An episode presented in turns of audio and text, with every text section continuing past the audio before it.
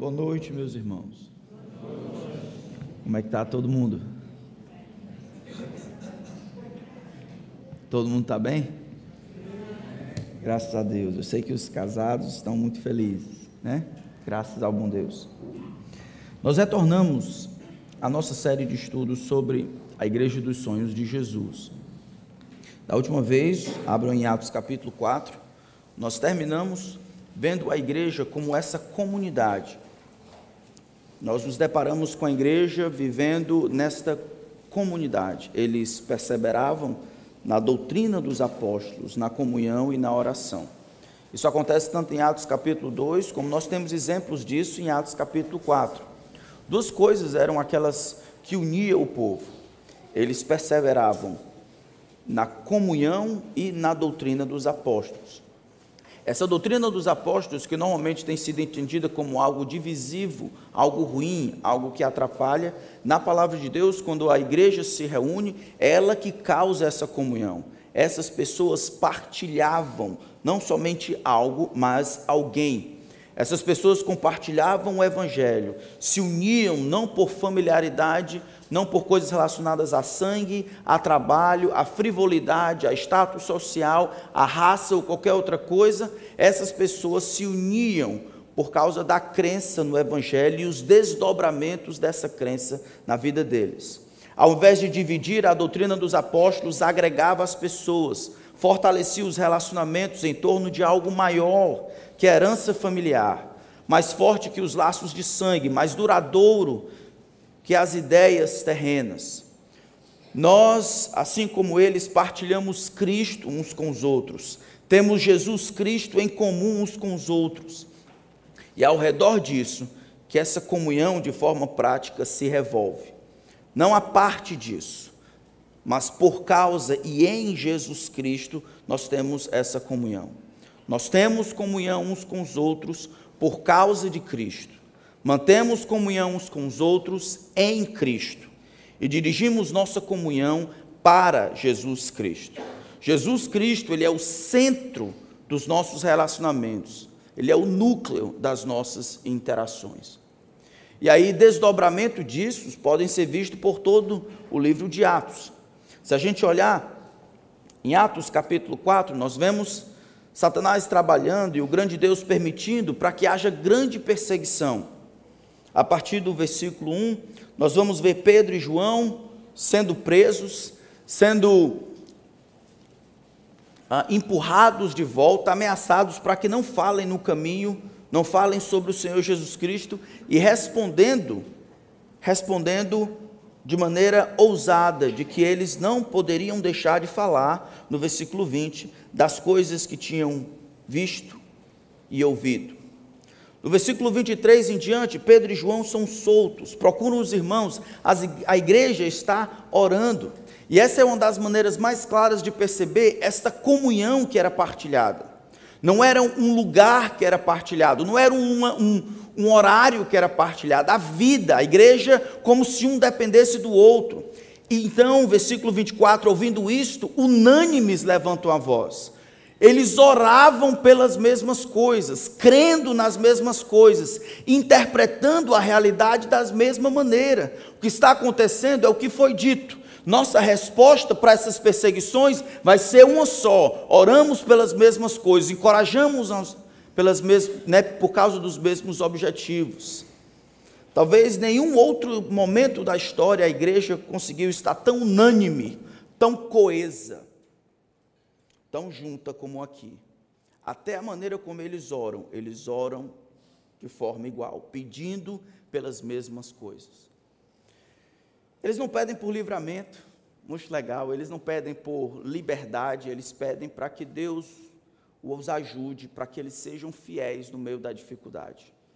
A resposta é clara, objetiva e rápida. Versículo 31, tendo eles orado, treme o lugar, onde estavam reunidos, eles ficam cheios do Espírito Santo. E todos, todos que estavam cheios do Espírito Santo anunciam a palavra de Deus. Essa é a igreja dos sonhos de Jesus. Uma igreja inflamada pela palavra de Deus, uma igreja que sabe o que deve fazer, uma igreja que compreende a vontade do Senhor, uma igreja que ora junta, que sofre junta, que pede pelas mesmas coisas, que compartilha o evangelho junto, uma igreja que não recua, mas avança junto. O mesmo ideal, a glória de Deus, mesmo que isso custe nosso sangue. No versículo 32 em diante, é um dos textos mais surpreendentes. Da comunhão dos que creem, no versículo 32 do capítulo 4, um era o coração e a alma, um era o coração e a alma. Ninguém considerava exclusivamente sua nenhuma das coisas que possuía. Tudo, porém, lhes era comum. Com grande poder, os apóstolos davam testemunho da ressurreição do Senhor Jesus. E em todos eles havia abundante graça. Não havia nenhum necessitado entre eles, porque os que possuíam terras ou casas, vendendo-as, traziam os valores correspondentes e os depositavam aos pés dos apóstolos. Então, se distribuía a cada um conforme a sua necessidade. Quando vocês viram isso acontecer?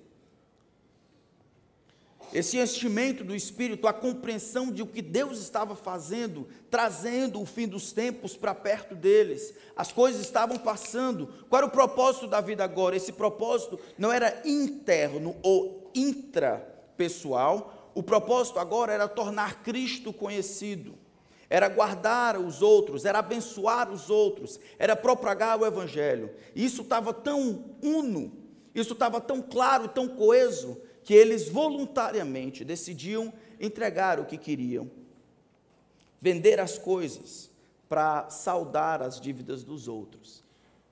É isso que a gente faz em família, não é? Em família, nós consideramos os problemas dos outros os nossos.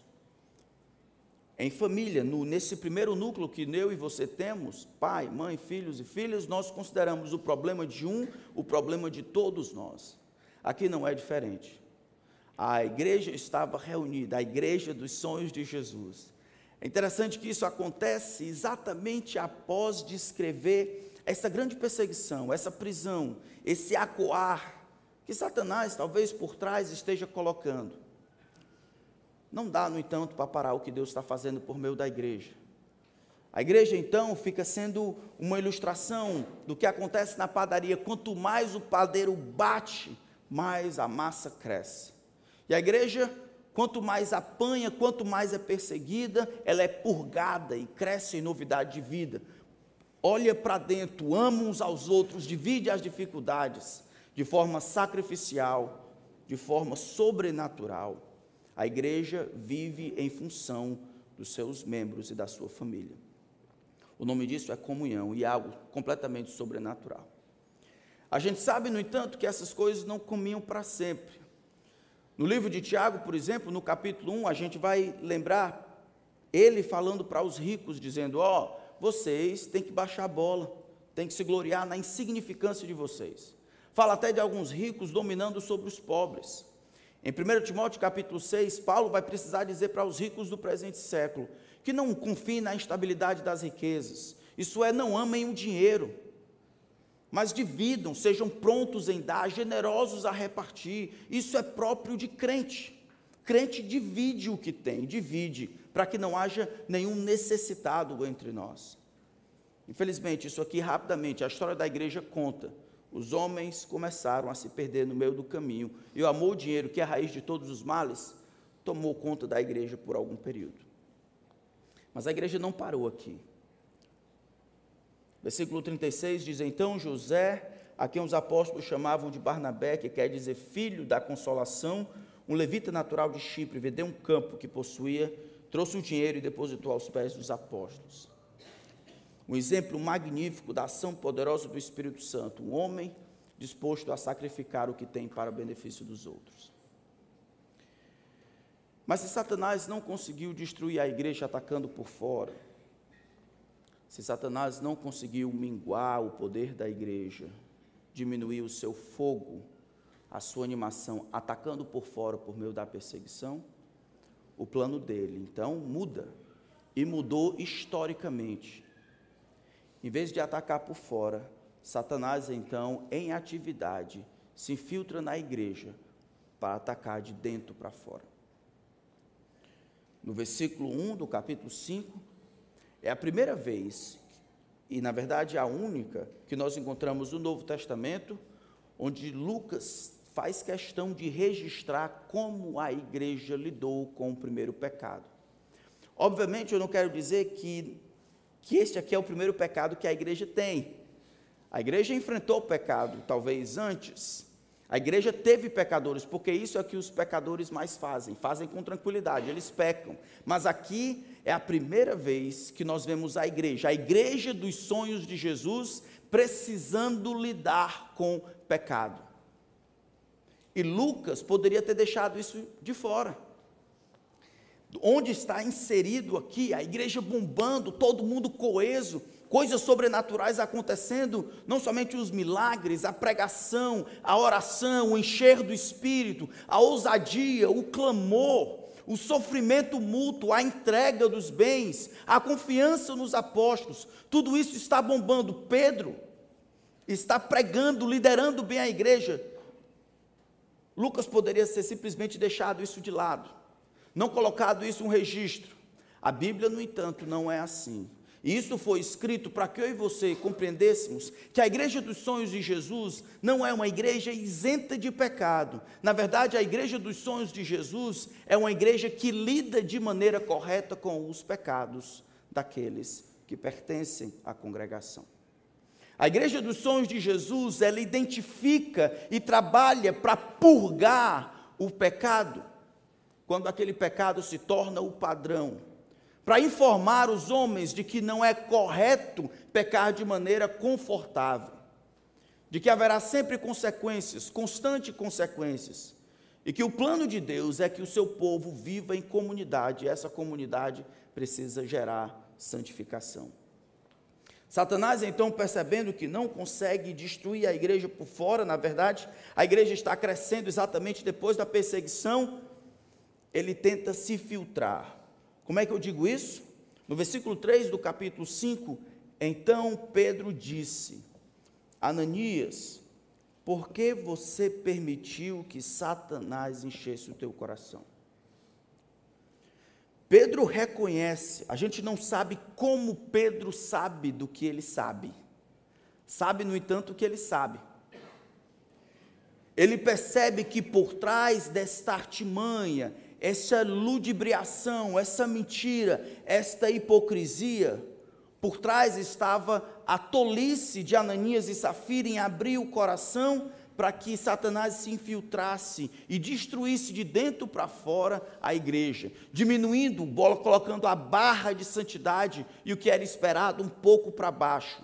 E aí, como todo pecado, minasse o desejo por santidade, to, santidade, tornasse aquilo que é sobrenatural comum, aquilo que é sacro, profano, diminuísse as expectativas do reino de Deus, fizesse com que o pecado fosse respeitado, fosse acumulado, fosse até querido. Se existe algo que destrói a igreja, não é Satanás, Jesus já havia dito que as portas do inferno não prevaleceriam contra ela. Aquelas pessoas, o instrumento que mais causa dano à igreja, está sentado nos bancos ou em pé. O instrumento mais danoso, que causa maior divisão, maior estrago, a maior penúria na noiva de Cristo, são seres humanos pessoas que, por motivo ou outro, ou macomunados com o diabo, tentam destruir por maquiar uma pretensa santidade. E assim destrói o poder sobrenatural da igreja. Essa é a razão porque Lucas coloca aqui, para que desde o começo, exatamente quando a sobrenaturalidade está bombando, e os homens estão lá vivendo contra a correnteza, mesmo com o diabo de trás, atacando e perseguindo, que de dentro da congregação o povo de Deus aprenda a identificar aqueles, não somente emissários do diabo, mas macomunados com ele, tolos, pensando que podem ganhar, ou que podem causar algo, ou que podem ajudar, mentindo ao Espírito Santo. Conveniência com o diabo, para destruir a igreja. São os homens que atrapalham a igreja, são homens e mulheres. O diabo não tem poder sobre a igreja do Senhor, nem os seus demônios. As portas do inferno não vão prevalecer contra a igreja. E o que ele faz? Ele lança sua seta, ele cochicha no coração dos homens. Ele diz mentiras e faz com que os homens e mulheres acreditem. Ele empurra o orgulho dali. Ele baixa a guarda ali. Ele transforma o pecado como sendo algo normal. E os homens já não conversam sobre as coisas do alto, já não lutam contra os seus pecados. Os homens maqueiam a piedade. E agora ele se insinua dentro da congregação. São um conglomerado de pessoas, mas perderam o poder e a vitalidade espiritual. A igreja dos sonhos de Jesus, no entanto, ela reconhece pecados e pecadores, e ela purga a si mesmo de pecadores contumazes, exatamente como Deus faz. Então acompanhe a leitura no capítulo 5, versículo 1 em diante. Entretanto, certo homem chamado Ananias, com sua mulher Safira, vendendo uma propriedade, vendeu uma propriedade, mas reteve uma parte do dinheiro. E Safira estava ciente disso. Levando o restante, depositou aos pés dos apóstolos. Então Pedro disse: Ananias, por que você permitiu que Satanás enchesse o seu coração para que você mentisse ao Espírito Santo, retendo parte do valor do campo? Não é verdade que conservando a propriedade seria sua e depois de vendido o dinheiro não estaria em seu poder? Porque você decidiu fazer uma coisa dessas. Você não mentiu para os homens, mas para Deus. Ouvindo essas palavras, Ananias caiu morto. E sobreveio grande temor a todos os que souberam do que tinha acontecido. Levantando-se os moços, cobriram o corpo de Ananias e, levando-o para fora, o sepultaram. Quase três horas depois, entrou a mulher de Ananias sem saber o que tinha acontecido. Então dirigindo-se a ela, perguntou: Diga-me, foi por este valor que vocês venderam aquela terra? Ela respondeu: Sim, foi por esse valor. Então Pedro disse: Por que vocês entraram em acordo para tentar o Espírito do Senhor? Eis aí a porta os, os pés dos que sepultaram o seu marido, e eles levarão você também. No mesmo instante, ela caiu aos pés de Pedro e morreu. Entrando os moços, viram que ela estava morta e, levando-a, sepultaram-no ao lado do marido. E sobreveio grande temor a toda a igreja e a todos aqueles que ouviram falar desses acontecimentos. Irmãos, vamos orar. Eu peço que, que vocês orem comigo não somente pela minha voz, para aguentar até o final, mas pelo seu coração, para ouvir o que Deus tem a dizer. Nós vamos tratar sobre pecado. E você, como eu, não gosta de ouvir sobre isso. Senhor, não compete a nós decidir os assuntos que gostamos de ouvir ou de falar. A igreja do Planalto pertence ao Senhor o Senhor governa absoluto sobre ela, é o dono dela, é o cabeça dessa igreja. E faz valer a tua vontade por meio do livro santo que está aberto diante de nós. Eu peço que, que a tua palavra seja a nossa regra, a linha sobre a qual os nossos pensamentos caminham. Eu peço que o Senhor sobreponha as nossas muitas dificuldades físicas, de cansaço, de preocupação, de outras coisas, para ouvirmos o que a tua palavra tem a dizer. Nós daremos conta diante do Senhor daquilo que fizemos, o bem ou o mal que fizemos, para prejuízo ou benefício da noiva, o povo que o Senhor comprou com o sangue do teu próprio filho. E o meu desejo é que, por misericórdia, o Senhor nos livre de ofender, de insultar, de atrapalhar, de macular a noiva do teu filho. Eu peço que o Senhor revele pecados e que o Senhor discipline aqueles que não têm atendido à voz do Senhor. Peço que nos dê graça e verdade para agirmos como nós temos aprendido, seguindo o exemplo de busca de pureza que nós vemos nesse texto. Teu Espírito seja o nosso professor, então, e que ao final desse tempo, só o Senhor receba a glória que merece. Em nome de Cristo. Amém. O nosso texto começa no versículo 1 do capítulo 5 com a palavra entretanto. E a palavra entretanto já dá um, como se fosse um contraste com os textos anteriores. O que estava acontecendo aqui? Estava acontecendo era que José, esse aí, José, por Barnabé, filho da consolação, ele demonstra um exemplo positivo de sobrenaturalidade sacrificial. Ele voluntariamente deseja abrir mão de um campo e ele, diz, ele vende, pega o dinheiro e deposita aos pés dos apóstolos, e os apóstolos vão fazer o rateio. Agora é preciso lembrar que em Atos capítulo 2, muita gente se converteu. Como não tinha outras igrejas no mundo, é provável que esse pessoal começou a morar em Jerusalém. Pouco tempo depois, mais duas mil pessoas se converteram por meio da pregação. Então, aí, lá em Jerusalém está bombardeando de gente que largou o lugar que estava para morar em Jerusalém, porque era a única igreja que tinha. Esse povo precisa ser atendido, esse povo precisa ser cuidado, esse povo precisa ser alimentado. Então era essa a necessidade era grande, era muita. Então as pessoas vendo essa necessidade, os irmãos começaram a trabalhar como se fosse uma família. E José, esse aqui, Barnabé, é um desses homens que soberanamente é dado à igreja com recursos para que voluntariamente faça o rateio.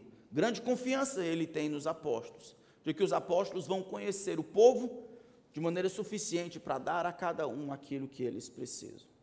Mas, entretanto, ao tempo em que isto acontecia, se infiltrava no meio da igreja, por meio do coração de um homem que havia aberto a porta para Satanás, um homem que, em comum acordo com a sua esposa, vende uma propriedade.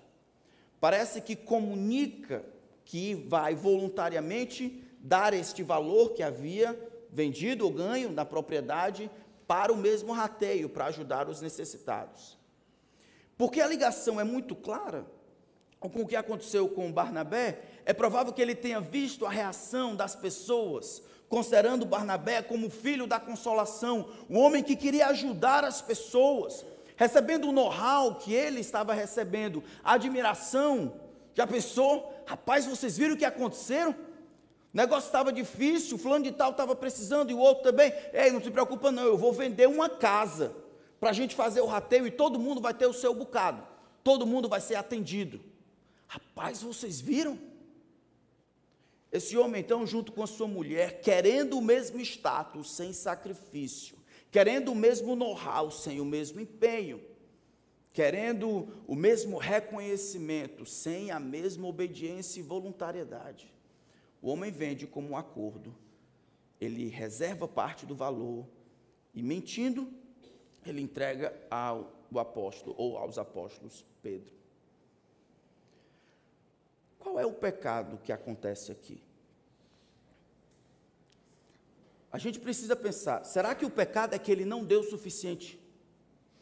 Ele era para ele ter dado mais. O pecado é que ele não deu tudo. Parece que não é esse, porque o versículo 4, Pedro diz: Ó, oh, não é verdade que conservando a propriedade seria sua? E depois de vendida, o dinheiro não estaria em seu poder? Como você decidiu fazer uma coisa dessas? Que loucura! Você não está sendo voluntarioso, não está sendo livre, não está sendo generoso, mas quer passar por cima, quer passar de generoso, quer receber o mesmo know-how, a mesma ajuda, o mesmo crédito, não fazendo a mesma coisa. Não é à toa que aparece aqui como mentira. Não mentiste aos homens, mentiste a Deus. Mas essa mentira, que é própria do diabo, aparece por meio de dissimulação, por meio do falseamento por meio do que nós chamamos de hipocrisia. Meus irmãos, nós temos uma tendência comum à hipocrisia, a falsear a piedade, a maquiar determinadas condutas, para que os outros pensem de nós diferente do que nós na verdade somos. Alguns pecados, irmãos, eles são comuns aos homens, outros pecados parece que aparecem mais nas mulheres, mas aqui esse é o tipo de pecado que marido e esposa, que homem e mulher, criança, jovem, adulto, solteiro, casado, todos estão em risco. Todos nós estamos nesse perigo. Eu lembro da história de um adolescente, 13 anos, que foi visitar o primeiro dentista, né? Pela primeira vez ele foi visitar o dentista, ele queria impressionar o dentista. E aí, enquanto ele estava lá na antessala, fazendo, esperando para ser atendido, ele recebeu uma ficha para escrever, se apresentar, né, para que a, o, o, médico, o dentista, tivesse um relatório médico e tudo. Aí tinha umas perguntas lá chamado qual é o seu hobby ou o que você faz para lazer. E aí o jovem, então, querendo impressionar isso, duas coisas, eu jogo bola e eu passo fio dental nos dentes incisivos. Era uma criança, um jovem querendo impressionar.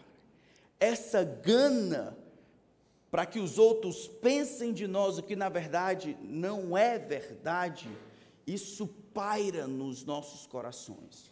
E quando chegamos para a religiosidade ou para aquelas manifestações humanas, mesmo aquelas que são reveladas pela palavra de Deus, nós temos ainda, mantemos ainda essa tendência.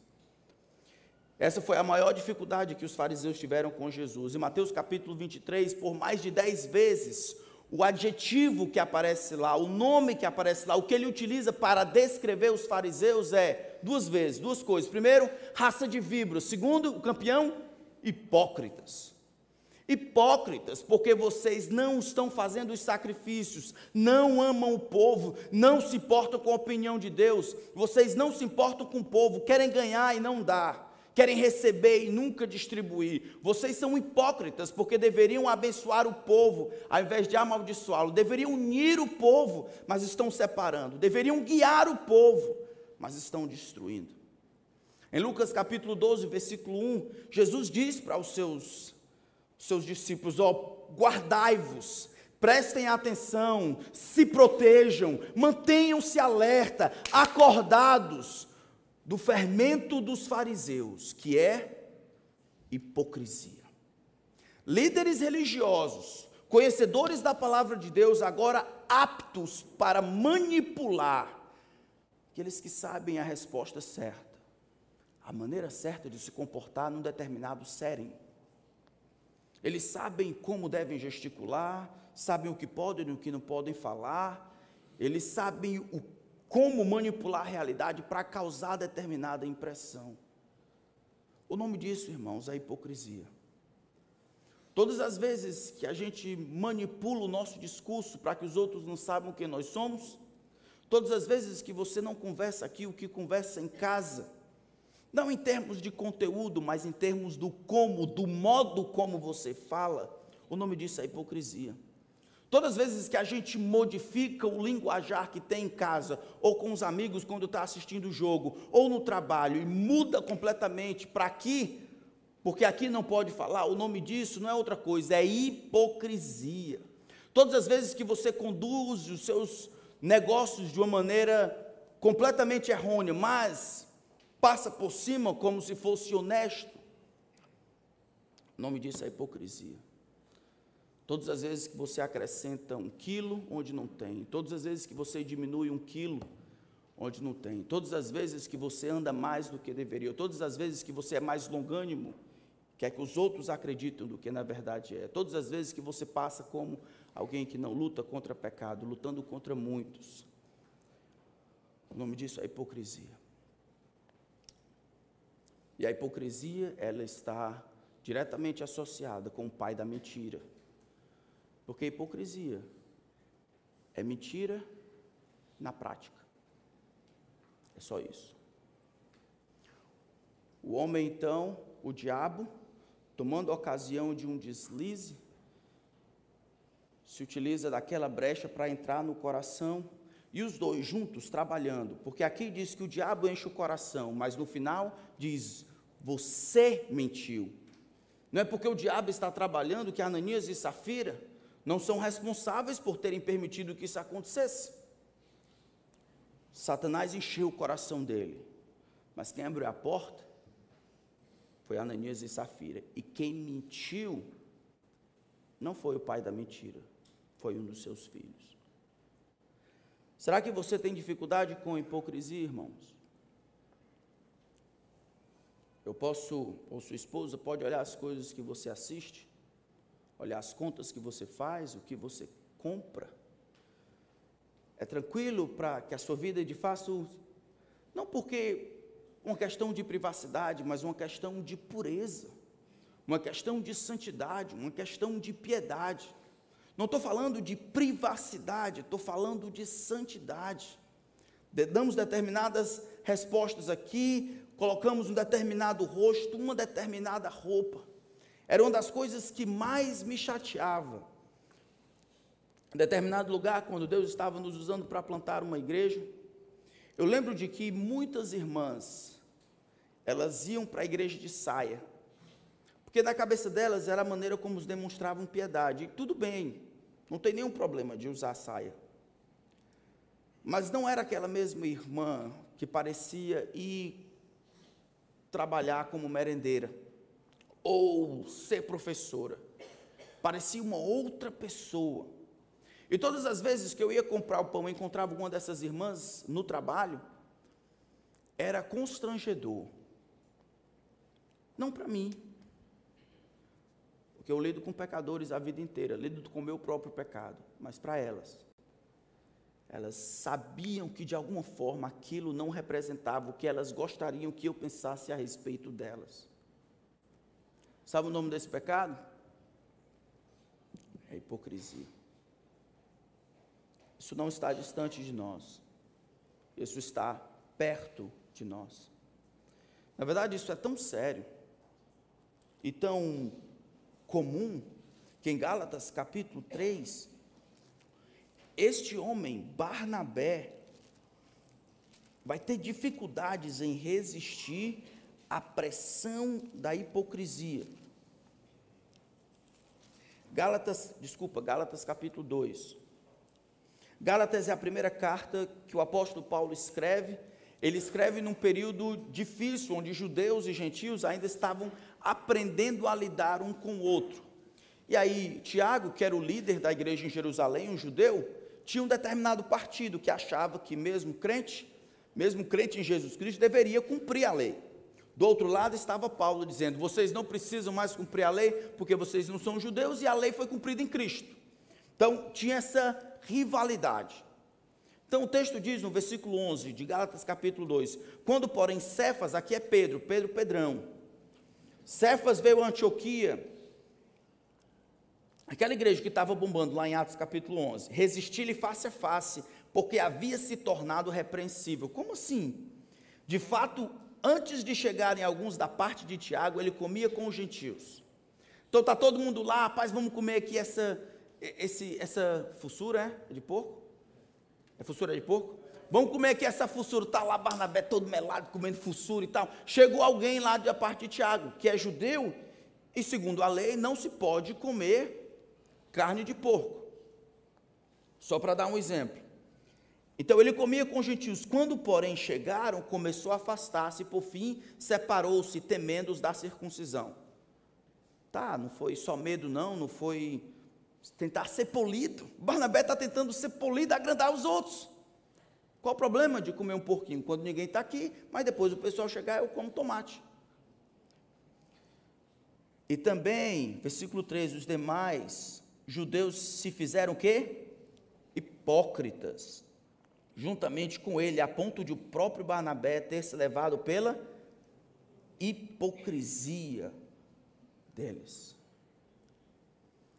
Hipocrisia conseguiu alcançar o coração de Pedro, conseguiu alcançar o coração de Barnabé.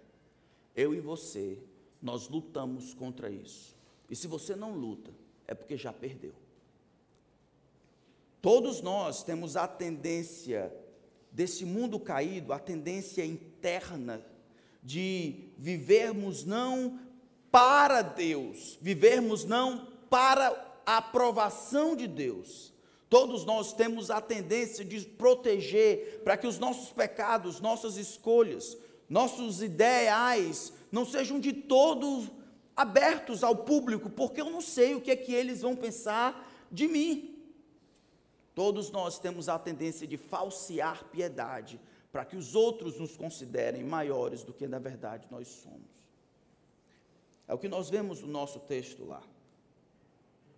Ananias e Safira, de comum acordo, cometem hipocrisia, mentem para os homens. Talvez você pode perguntar, mas, mas pastor, qual é o problema da hipocrisia? Esse não é um pecado como qualquer outro.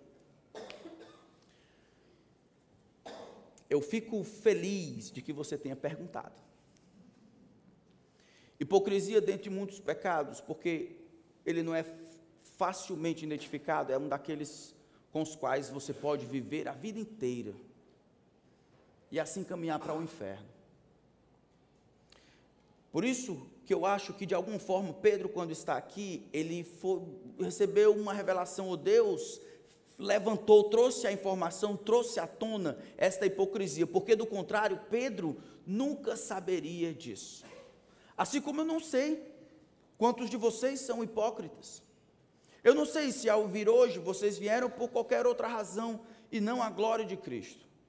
Não sei se vocês resolvem ofertar ou ofertaram hoje por causa da glória de Deus ou por alguma satisfação que tinham que dar a qualquer outra pessoa. Não sei se leem a Bíblia de manhã porque, quando perguntado, querem ter algo para responder. Não sei se não fazem algo errado em termos de traição porque lhes falta oportunidade. Eu, eu, eu simplesmente não sei, mas Deus sabe. Mas Deus sabe. E esse é uma das lições que nós aprendemos aqui. O hipócrita vai concentrar-se no que os outros pensam. Sempre. Ananias e Safira esqueceram de considerar o que Deus vê. O hipócrita, ele vive em função do que os outros pensam. O discípulo, ele, ele vive em função do que Deus vê. Não é à toa, irmãos, que pensando sobre isso, Jesus, em Mateus capítulo 5, 6 e 7, principalmente, ele dá uma atenção às coisas que ninguém vê. Não é isso? Lembram da, quando Jesus fala sobre esmola? Né? Faz com a tua mão direita, o que você faz com a mão direita, ignore a sua esquerda. Faz ao teu pai que vem em secreto, e o teu pai que vem em secreto te recompensará. E tu, porém, quando orares, não seja como os hipócritas, porque eles gostam de orar em pé nas sinagogas com o fim de serem reconhecidos por eles. Ah, eles já receberam a recompensa deles. Mas tu, quando orares, fecha a tua porta e orarás ao teu pai que está em secreto, e o teu pai que vem em secreto te recompensará. Em outras palavras, viva para Deus, se porte com o que Deus vê e não com o que o povo pensa porque dificilmente o povo vai pensar de você o que é certo. Nós temos uma tendência, nós não somos balanceados em termos de justiça. A nossa percepção da realidade, nossa hermenêutica é toda maculada pelo pecado. Não somente não vejo a mim mesmo como eu de fato sou, nem vejo os outros como eles de fato são, mas Deus vê o que eu sou, assim como o outro que eu faço a cura, uma das lições que nós aprendemos.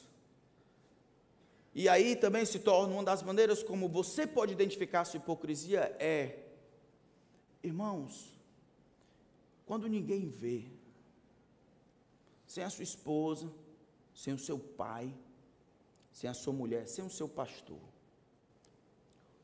você está crescendo, eu estou pensando nesses momentos aqui que é muito fácil falsear. Mas sozinho, sozinho. Ao acordar de manhã, ao passar durante o dia, ao dormir à noite, precisa ter sempre aquela cutucada do seu pai, da sua mãe, do seu professor, da sua mulher, do seu esposo. Do contrário, você nem se importa com o que Jesus pensa nem fala com ele, não busca a sua presença, não confessa pecado, não plora misericórdia, não luta contra essas coisas, essas coisas de crente. o desejo e a busca por santidade, se importar com o de fato Jesus pensa, com o que ele quer, viver de fato para a glória de Deus. E quando fracassar, confessar, se arrepender, pedir misericórdia. Se isso não está acontecendo, não em conjunto, mas um secreto, é provável que você seja um hipócrita. Esteja anulando, enfraquecendo a sua própria alma Irmãos, ninguém vive apenas do que acontece por três horas no culto de domingo. Nós vivemos para Deus, não para o culto. Nós vivemos para Deus, não para o domingo. Vivemos para Deus. Ou não? O problema então da hipocrisia é que ela é sorrateira imperceptível. E ela faz com que os homens percam as coisas que são de fato importantes. É o que, Jesus, é o que Pedro pergunta para ele. E depois, vendido o dinheiro, não estarei em teu poder, versículo 4. Por que você decidiu fazer isso? Por que você decidiu fazer uma coisa dessas? Que tipo de pergunta é essa? Pedro reconhece que, que Ananias e Safira estão tendo uma uma percepção da vida bem terrena. Vocês acham que se Ananias e Safira tiverem pensado, tivessem pensado, rapaz, a gente vai dar conta desse dinheiro e da promessa que a gente fez de dar tudo e de guardar naquele dia. Naquele dia, diante de Deus, o Senhor vai perguntar: Ananias, como é que foi lá o dinheiro que tu disse que ia fazer e não fez? Se, se Ananias e Safira tivessem colocado a perspectiva no que é eterno, veja, não somente o que é eterno, mas em viver para Deus, ser agradável para Deus. Ao invés de manipular a realidade para receber besteira e know-how aqui, eles teriam, eles teriam sucedido. Em Hebreus capítulo 4, versículo 12 e 13, falando sobre a palavra de Deus, ele diz: porque a palavra de Deus é viva e eficaz, mais cortante do que qualquer espada de dois gumes, e penetra até o ponto de dividir alma e espírito, juntas e medulas, e é apta para discernir os pensamentos e propósitos do coração. Diante daquele a quem os olhos que tudo vê, diante daquele a quem todos nós haveremos de prestar contas. E esse é um pensamento assustador se você é um hipócrita. Não é?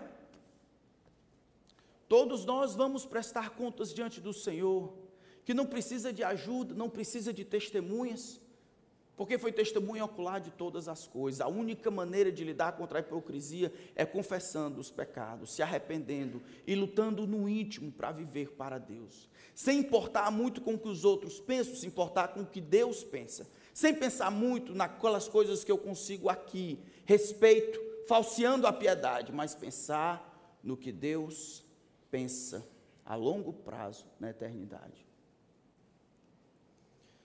Em outras palavras, não é importante, irmão, não deve ser importante para você se eu acho que você é um bom marido. Deus sabe que você talvez não seja um bom marido. Não é importante para você, minha irmã, que eu acho que você é uma esposa amável, e respeita o seu marido, quando Deus sabe que é você lá que manda e luta para mandar.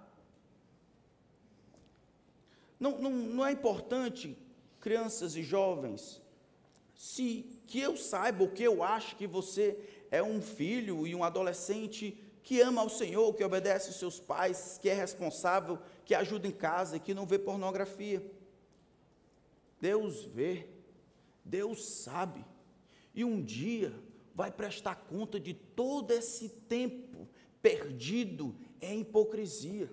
Você está vendo, a hipocrisia está dizendo para você que no final, não, você não pensou no final. Você só pensou no aqui e agora. É por isso que Pedro diz: Ô oh, Ananias, como é que tu faz uma coisa tola dessa? Como é que tu faz uma coisa estúpida dessa? Pensando aqui, isso é loucura. Esqueceu que nós vivemos para aquele que tudo vê, que tudo sabe, aquele a quem nós haveremos de prestar contas. Essa é a dificuldade da igreja de Laodiceia, pelo menos em parte. Olhem lá, Apocalipse capítulo 3.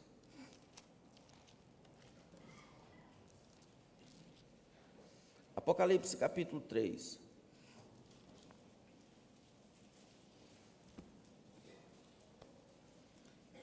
Versículo 14, a palavra do Senhor diz assim, ó. Ao anjo da igreja em Laodiceia escreva estas coisas, diz o Amém. A testemunha fiel e verdadeira, o princípio da criação de Deus. Eu conheço as obras que você realiza, que você não é nem frio nem quente. Quem dera você fosse frio e quente. Assim, porque você é morno e não é nem quente nem frio, estou a ponto de vomitá-lo da minha boca. Você diz: sou rico, estou bem de vida, não preciso de nada. Mas você não sabe que é infeliz, sim, miserável, pobre, cego e nu.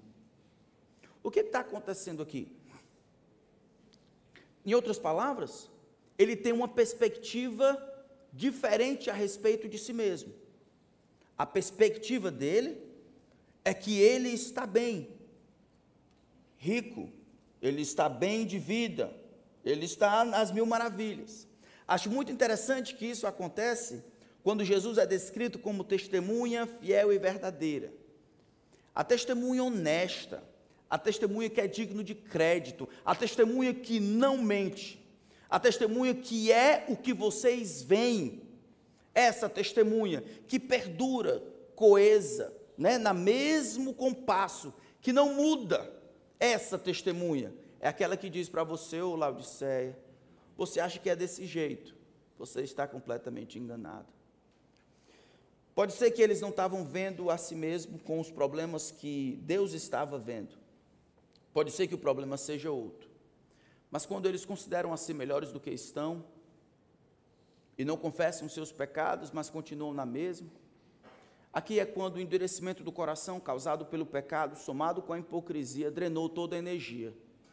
A igreja de Laodiceia foi vomitada. Não existe hoje a igreja bíblica batista em Laodiceia, na Ásia Menor. Ela perdeu.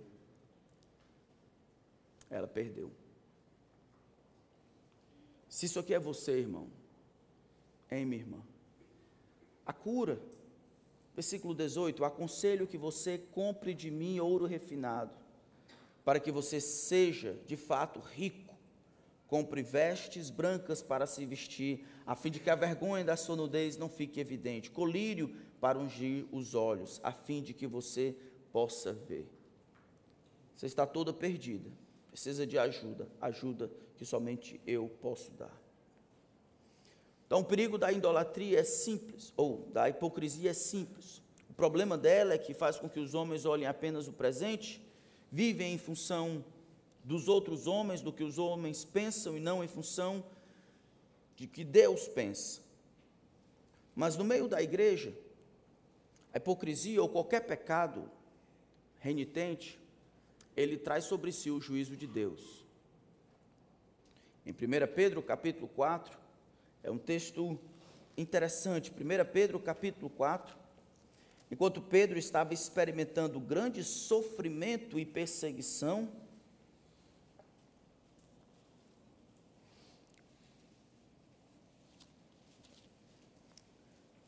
ele escreve isso. Amados, no versículo 12, 1 Pedro 4, 12, Amados, não estranhe o fogo que surge no meio de vocês, destinado a prová-los ou pô-los à prova, como se alguma coisa extraordinária estivesse acontecendo. Então, eles estavam enfrentando grande dificuldade, perseguição, certo? Muita gente estava morrendo, muita gente estava sendo perseguida, e Pedro diz: Ei, não fique preocupado com isso, não. Ou pelo menos não deveriam ficar, isso já foi profetizado, isso tem que estar acontecendo, é isso mesmo. Mas aí, um pouco mais na frente, Pedro vai dar um dos benefícios dessa perseguição. Ele diz assim, ó, versículo 17: porque chegou o tempo de começar o juízo pela casa de Deus. E se começar por nós, qual será o fim daqueles que não obedecem ao Evangelho de Deus? E se é com dificuldade que o justo é salvo, que será do ímpio? Sim, o pecador. Um dos benefícios que essa perseguição vai ocasionar é essa esse purgar da igreja. esse pôr para fora. O fogo vai purificar a igreja. Aqueles que não estão lá pelas razões certas vão ser inicialmente colocados para fora. Juízo daqueles por causa de Deus. Então, por que que Ananias e Safira morrem? Qual a implicação disso para a igreja? Não parece ser um pecado tão simples para que haja uma condenação tão séria. O que, é que a gente deveria fazer? Orar para que durante o ofertório o pessoal comece a cair morto? Hã? Já pensou? O que Deus quer ensinar por meio deste relato é que Ele vai considerar a pureza da sua igreja como algo sério. A pureza da igreja é algo sério. Deus comprou esse povo com o sangue do seu filho. Pecado macula, destrói a reputação da noiva de Cristo. E Deus não quer brincar com isso. Então, a igreja precisa ser purgada ou purificada regularmente. Como Deus faz isso? Ou ele mata, ou nós disciplinamos. Pecado é uma coisa tão séria, pecado renitente, pecado obstinado, pecado não confessado, pecado que é empurrado, expandido dentro da congregação para que os outros aceitem aquilo ali como normal. É isso que o hipócrita faz. De maneira devagar, ele vai falseando a piedade, uma linguagem ali, outra acolá, uma piadinha aqui, outra acolá, baixando, forçando para baixar a barra da santidade que Deus estabeleceu, e daqui a pouco aqueles pecados que são condenados pela Escritura acabam sendo considerados como permissivos ou permitidos dentro da comunidade. E assim o testemunho de santidade e pureza daqueles que nasceram do alto, sobrenaturalmente transformados, o único povo no qual habita o Espírito de Deus, esse testemunho de amor, de fidelidade, de sacrifício, de bem-aventurança, de perseverança, isso é maculado por causa do pecado. Deus não pode considerar isso como algo devido. Ele matou Ananias e Safira, porque eles se intrometeram no meio da igreja para destruir o testemunho que nós vimos na vida, por exemplo, de Barnabé de sacrifício por amor, de voluntariedade sem coação, de sobrenaturalidade da parte de Deus. E mesmo que se aqui nós não oramos para que as pessoas morram, o testemunho da palavra de Deus é que nós vamos aplicar disciplina todas as vezes que surgir um pecador entre nós, eu ou vocês, que não estão andando de acordo com o que a palavra de Deus diz nós vamos notar, nós vamos compartilhar o que Deus diz em Sua palavra, nós vamos chamar os homens, as mulheres ao arrependimento. Não havendo estas coisas, nós vamos expurgar aqueles que dentre nós não querem viver por causa de Cristo. Eu lembro quando fizemos isso algumas vezes, que alguns irmãos de outras igrejas em outras partes do mundo diziam: rapaz, quer dizer, lá vocês fazem Mateus 18, os passos, se o teu irmão pecar contra ti, vai arguí-lo, se ele não te ouvir, leva dois ou três, se ele te ouvir, e leva a igreja, vocês fazem isso lá? Fazemos. E ainda tem gente na igreja? Tem. Qual é o resultado? Quando a gente volta para Atos capítulo 5, qual é o resultado da morte de Ananias e Safira? Versículo 5. Ouvindo estas palavras, Ananias caiu morto. E sobreveio o quê? Grande temor a todos os que souberam do que tinha acontecido. Versículo 10: No mesmo instante, ela caiu aos pés de Pedro e morreu. Entrando os moços, viram que ela estava morta e, levando-a, sepultaram ao lado do marido. E sobreveio grande temor a toda a igreja, a todos aqueles que ouviram falar destes acontecimentos. Como pastor, eu fico pensando no caso de Pedro. Já imaginou o Espírito Santo falar para ele, Pedro, fulano de tal aí está mentindo, hipócrita, tu tem que confrontá-lo. Oh, Senhor, está tudo, tudo tão bem. As coisas estão bombando, o pessoal está se convertendo, os milagres estão acontecendo aqui. Viu o que aconteceu com Barnabé? Barnabé voluntariamente está ajudando o povo, está tudo. Ô oh, Senhor, eu vou me desgastar com isso, é só um pecado aqui, não, ah, tem que falar sobre pecado, aí tem que, o pessoal vai morrer, como é que... Pedro não tem essa, essa possibilidade. Não é só Pedro que não tem essa possibilidade. Em 2 Coríntios capítulo 13, eu queria fechar com isso. Em 2 Coríntios capítulo 13,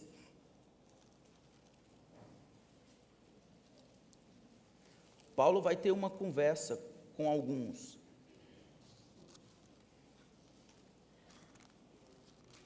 Desculpa, errei. É 2 Coríntios capítulo 12.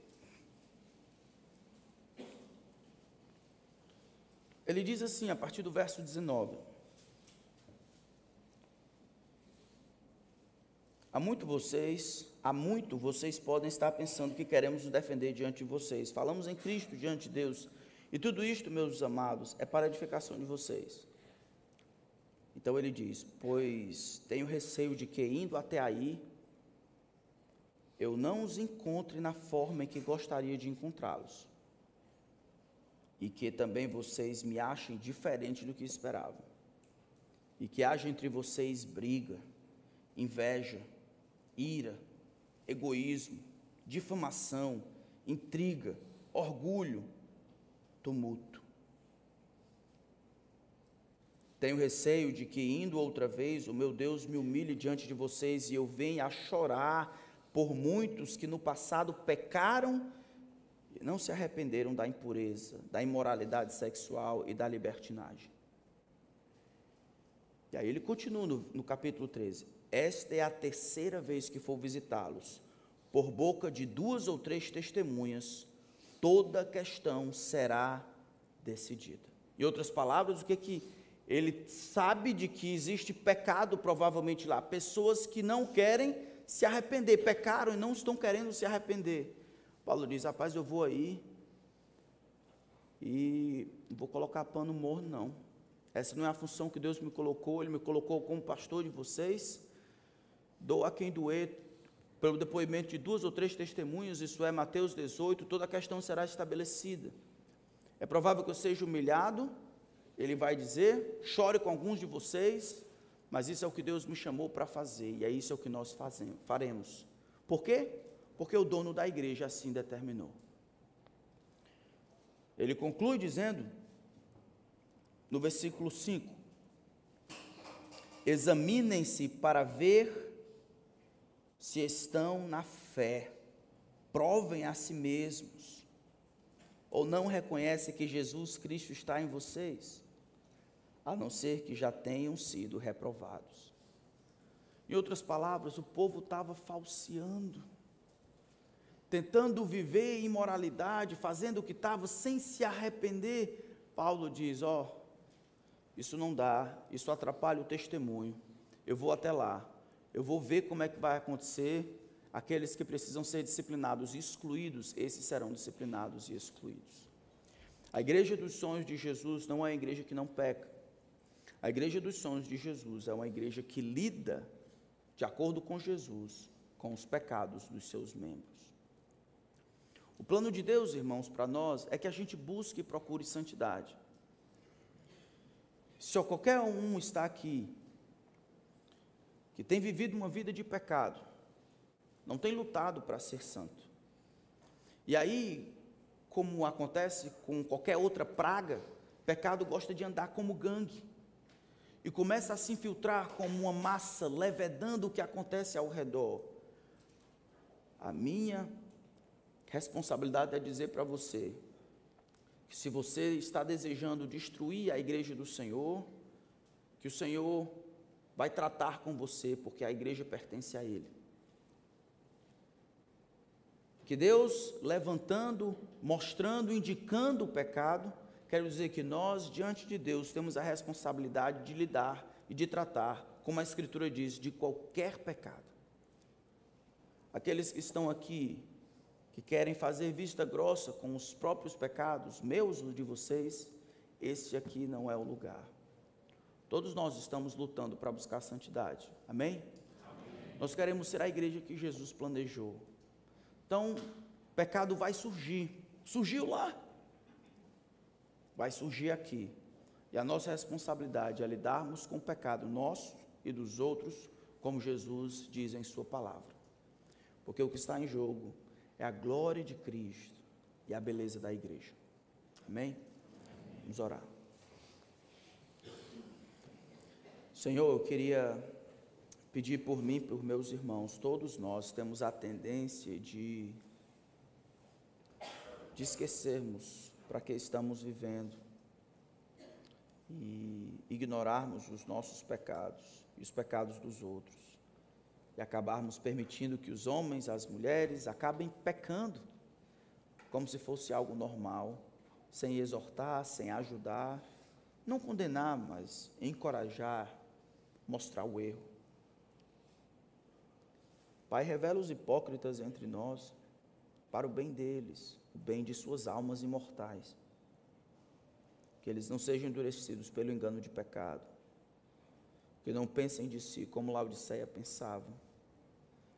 Que confiem no que o Senhor diz a respeito deles e não o que eles pensam de si.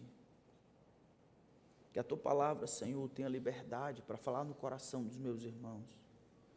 Eu imploro a ti, Espírito, que o Senhor os ajude, para que eles vejam se estão na fé, que eles perguntem para Ti se eles de fato se arrependeram dos seus pecados, que creram de uma vez por todas em Jesus Cristo e que salta deles frutos sobrenaturais que não podem ser produzidos pelos esforços humanos ou falseados pelo diabo que eles provem, Senhor, se estão na fé.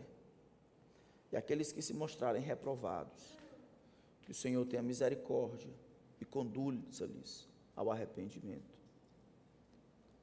Salva, Senhor, aqueles que precisam ser salvos. Conduz o teu povo ao arrependimento. Faz-nos te obedecer, mesmo quando for desconfortável mesmo quando for difícil. Nós imploramos estas coisas. Em nome de Cristo, o dono da igreja. Amém.